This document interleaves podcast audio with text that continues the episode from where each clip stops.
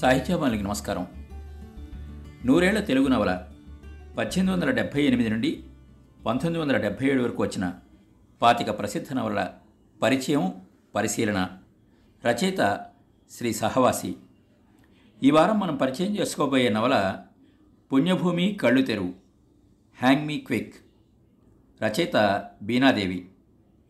బీనాదేవి పేరుతో రచనలు చేసిన దంపతులు భాగవతుల నరసింహరావు భాగవతుల త్రిపుర సుందరమ్మ. భాగవతుల నరసింహరావు గారు ఇరవై ఐదు ఆగస్ట్ పంతొమ్మిది వందల ఇరవై నాలుగవ సంవత్సరంలో జన్మించారు. ఐదు సెప్టెంబర్ పంతొమ్మిది వందల తొంభైవ సంవత్సరంలో కాలధర్మం చెందారు. నరసింహరావు గారు పుట్టింది చోడవరం విశాఖపట్నం జిల్లా. భాగవతుల త్రిపుర సుందరమ్మ గారు జన్మించింది పదకొండు ఫిబ్రవరి పంతొమ్మిది వందల ముప్పై ఐదు Chodavaram Visakhapatnam. Punyabhoomi Kallutheru hang me quick నవల రచనాకాలం పంతొమ్మిది వందల అరవై తొమ్మిది పంతొమ్మిది వందల డెబ్భై మధ్యకాలం. కథాకాలం పంతొమ్మిది వందల అరవై దశాబ్ది. కథాస్థలం Kalingandhra. Punyabhoomi Kallutheru hang me quick. నవల పరిచయం. టైటిల్ చూస్తుంటేనే ఉలిక్కి పడతాం. ఈ లోకపు అన్యాయాల్ని ఈ వ్యవస్థ క్రూరత్వాన్ని వాటికి గురై కూలుతున్న బతుకుల్ని లోతుగా విశాలంగా పరిశీలించి స్పందించి తనలాగే సమాజము తీవ్రంగా రియాక్ట్ కావాలి అన్న తపన ఉన్న రచయితే ఇలాంటి టైటిల్ పెట్టగలడు. తపన ఒక్కటే చాలదు సామాజిక చైతన్యం ఉండాలి. తాను చిత్రించే జీవిత నేపథ్యాన్ని గురించి ఎరుక ఉండాలి. చివరగా దాన్ని నిజాయితీతో చిత్రించే నిబద్ధత ఉండాలి. ఇవన్నీ ఉన్న బీనాదేవి రచయిత ప్లస్ రచయిత్రి తెలుగు పాఠకలోకాన్ని ఒక ఊపు ఊపేశారు. Bhagavatula Narasimharao plus B T Sundaramma is equal Beenadevi అని వాడుక.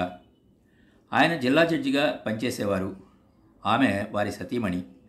వాగర్థ వివ అన్నట్లు వారిద్దరూ ఆధునిక తెలుగు కథ నవలా సాహిత్యానికి అభినవ పార్వతీ పరమేశ్వరులు అని పురాణం సుబ్రహ్మణ్య శర్మ గారు తమ కొత్త కెరటాల్లో చేసిన వర్ణన సమంజసంగా ఉంది. పుణ్యభూమి కళ్ళు తెరు హ్యాంగ్ మీ క్విక్ బీనాదేవి తొలి నవల. కథన శైలిని బట్టి రాచకొండ విశ్వనాథ శాస్త్రి గారే మారుపేరుతో రాస్తున్నారా అని అనుమానపడిన వారు బోలెడు మంది. ఎందుకంటే రావిశాస్త్రి గారి దృశ్య అలంకారిక శైలి దాని లయగా మాండలికం దానికి ఊపిరిగా ఉపమా బీనాదేవి నవలలో కథం కలిపి నడిచాయి. రావిశాస్త్రి శైలికి అలంకారంగా వర్ణన దానికి వ్యంగ్యం తానంగా వీణాదేవి అనుకరించిన తీరు అబ్బురపరుస్తుంది. వీటన్నిటి బట్టి ఇరువురి శైలి ఒక్క పోలికనున్నమాట నిజమే. సౌరభం వేరు సూక్ష్మ దృష్టికి తెలుస్తుంది ఆ తేడా. I am slave to mister Sastri I cannot help it అని బీనాదేవే చెప్పారు. ధనమూల మిదం జగత్ అని సంస్కృత సూక్తి. పసిగుడ్డుకి రాసే మొదటి చెంచా ఆముదం దగ్గర నుంచి చచ్చాక కాల్చే ఆఖరి కర్ర వరకు ఏదీ డబ్బులేంది రాదు అంటుంది మహాలక్ష్మికి కాన్పు చేసిన మంత్రసాని. తాత్పర్యం ఒకటే. చెప్పిన తీరులో తేడా లేదు.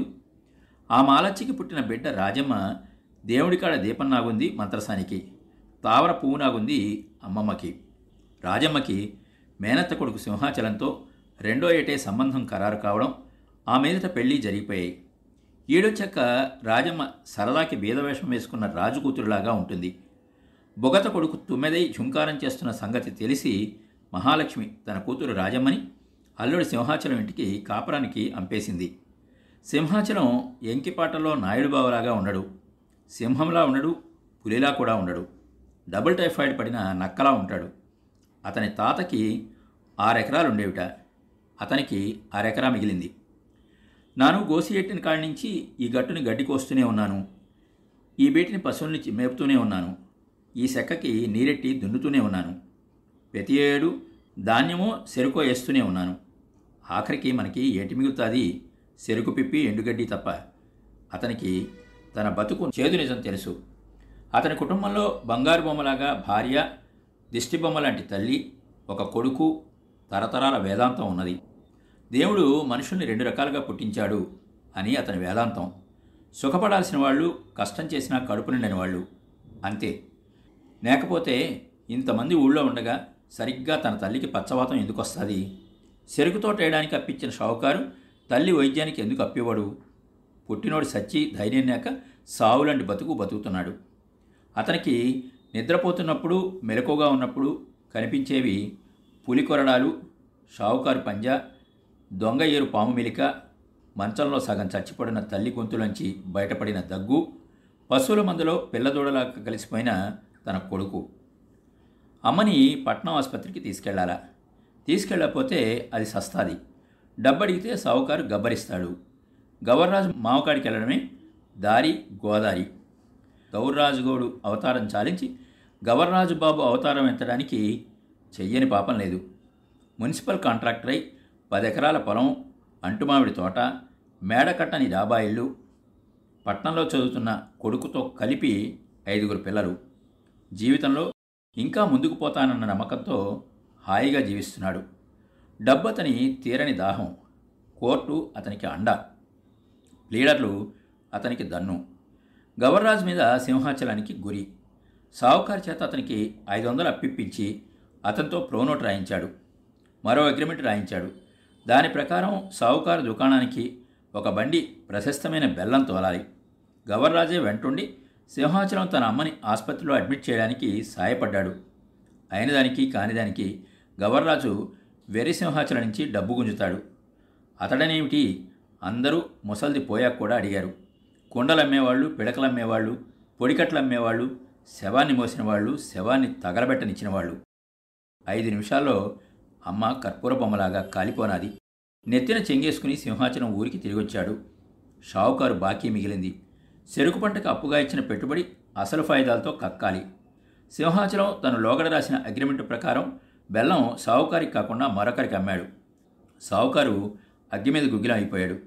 తన బాకీదారు తన ద్వారా బెల్లం అమ్మాలి. అమ్మిన బెల్లం మీద కొన్నవాడి దగ్గర కమిషన్ గుంజుతాడు. అమ్మిన రైతు దగ్గర కన్యకాపరమేశ్వరి ధర్మము తన వర్తక సంఘానికి చందా తన గుమాస్తాలకి కళాశీలకి ఇవ్వాల్సిన జీతాల కింద రుసుము అనబడే చందా వగైరా సవాలక్ష వసూళ్ళు అంచేత బెల్లం స్వీట్ బిజినెస్ హాట్ బిజినెస్ కూడా. అలాంటిది సింహాచలంగాడు తాత బాకీ తండ్రి బాకీ కట్టకుండా కొత్త బాకీ పుచ్చుకుని మూడు తీరుస్తానని చెప్పి తన కళ్ళెదిటే ఎదిరి దుకాణానికి అమ్మడమా అని షావుకారు మండిపడ్డాడు. సింహాచలం అలా ఎందుకు చేయాల్సి వచ్చిందో చెప్పినా వినిపించుకోలేదు. కన్నీళ్ళు కార్చినా కరిగిపోలేదు. ఆఖరికి నరాలు మండుతున్న మనిషిలాగా పిచ్చెక్కిపోతున్న మనిషిలాగా ఆవేశపడినప్పుడు అది చూసి షావుకారు వెనక్కి తగ్గాడు. షావుకారులు కోర్టులో దావా వేశారు. సింహాచలం గవర్రాజు గబ్బు సలహాలు విని న్యాయం కోసం కోర్టుకెక్కాడు. నిలువున మునిగిపోయాడు. ఇల్లు వేలమైపోయింది. పొలము పోయింది. ఇంట్లో బిందెలు చెంబులు అన్నీ పోయాయి. గింజలు గడ్డి గేదె పెళ్ళామెళ్ళో పుస్తలు సమస్తం కృష్ణార్పణం.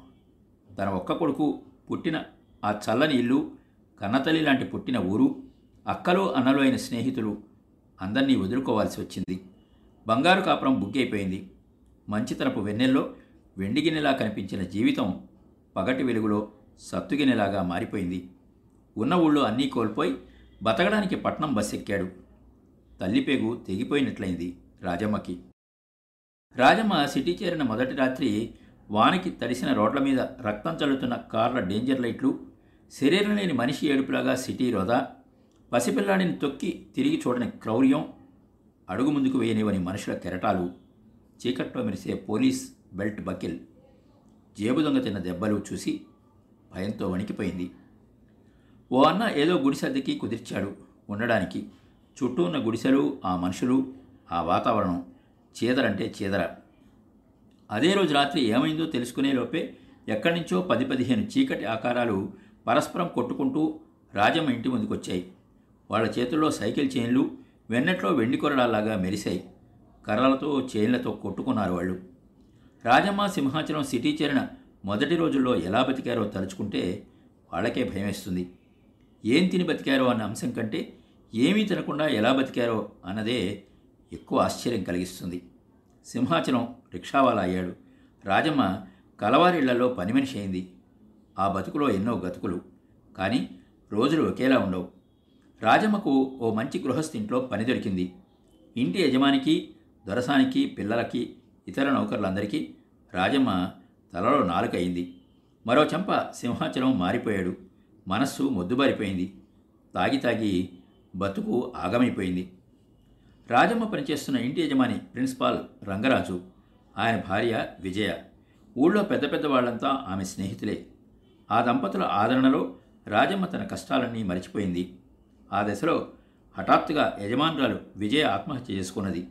మూడు నెలల గర్భిణి. రంగరాజు షాక్ అయ్యాడు అతడు ఏనాడో ఫ్యామిలీ ప్లానింగ్ ఆపరేషన్ చేయించుకున్నాడు. జీవితాంతం తానెంతో నమ్మినా ప్రేమించిన భార్య విశ్వాసఘాతుకురాలన్న నిజాన్ని ఆయన జీర్ణించుకోలేకపోయాడు ఉరుమురిమి మంగళం మీద పడ్డట్టు విజయ నిద్రమాత్రలు మింగి ఆత్మహత్య చేసుకుంటే పోలీసులు రాజమ్మని ఇంటరాగేట్ చేసి హింసించి హింసించి వదిలిపెట్టారు. మరోవైపు సింహాచలానికి ఏ దయ్యం పట్టిందో పెళ్ళాం ప్రిన్సిపాల్తో రంకులాడుతున్నట్టు అనుమానం. రాజమ్మని కసితీరా కొట్టాడు. ఇంట్లోంచి బయటికి ఇచ్చేశాడు. రాజమ్మ ప్రిన్సిపాల్ గారింటికి చేరింది. అర్ధరాత్రి దాటాక ఆయన దుఃఖోపశమనం కోసం పూటుగా మందు పట్టించి ఉన్మాద స్థితిలో ఇల్లు చేరుకుంటాడు. మన స్పృహలో లేడు. రాజమ్మ అతని భారం సగం మోస్తూ గదిలోకి నడిపిస్తూ తీసుకువెళ్ళింది లైట్ ఆర్పుతూ వద్దనుకు రాజమ్మ అన్నాడు రంగరాజు. ఆమె కాళ్ళ ముందే ఊబి అయిన భూమి. వద్దనలేదు రాజమ్మ. పగలు పిల్లల్ని చూసుకోవడం తాగి వచ్చే ప్రిన్సిపాల్ని కాదనలేకపోవడం మూడు వారాలు గడిపిన రాజమ్మ ఇంటికి వెళ్ళలేదు.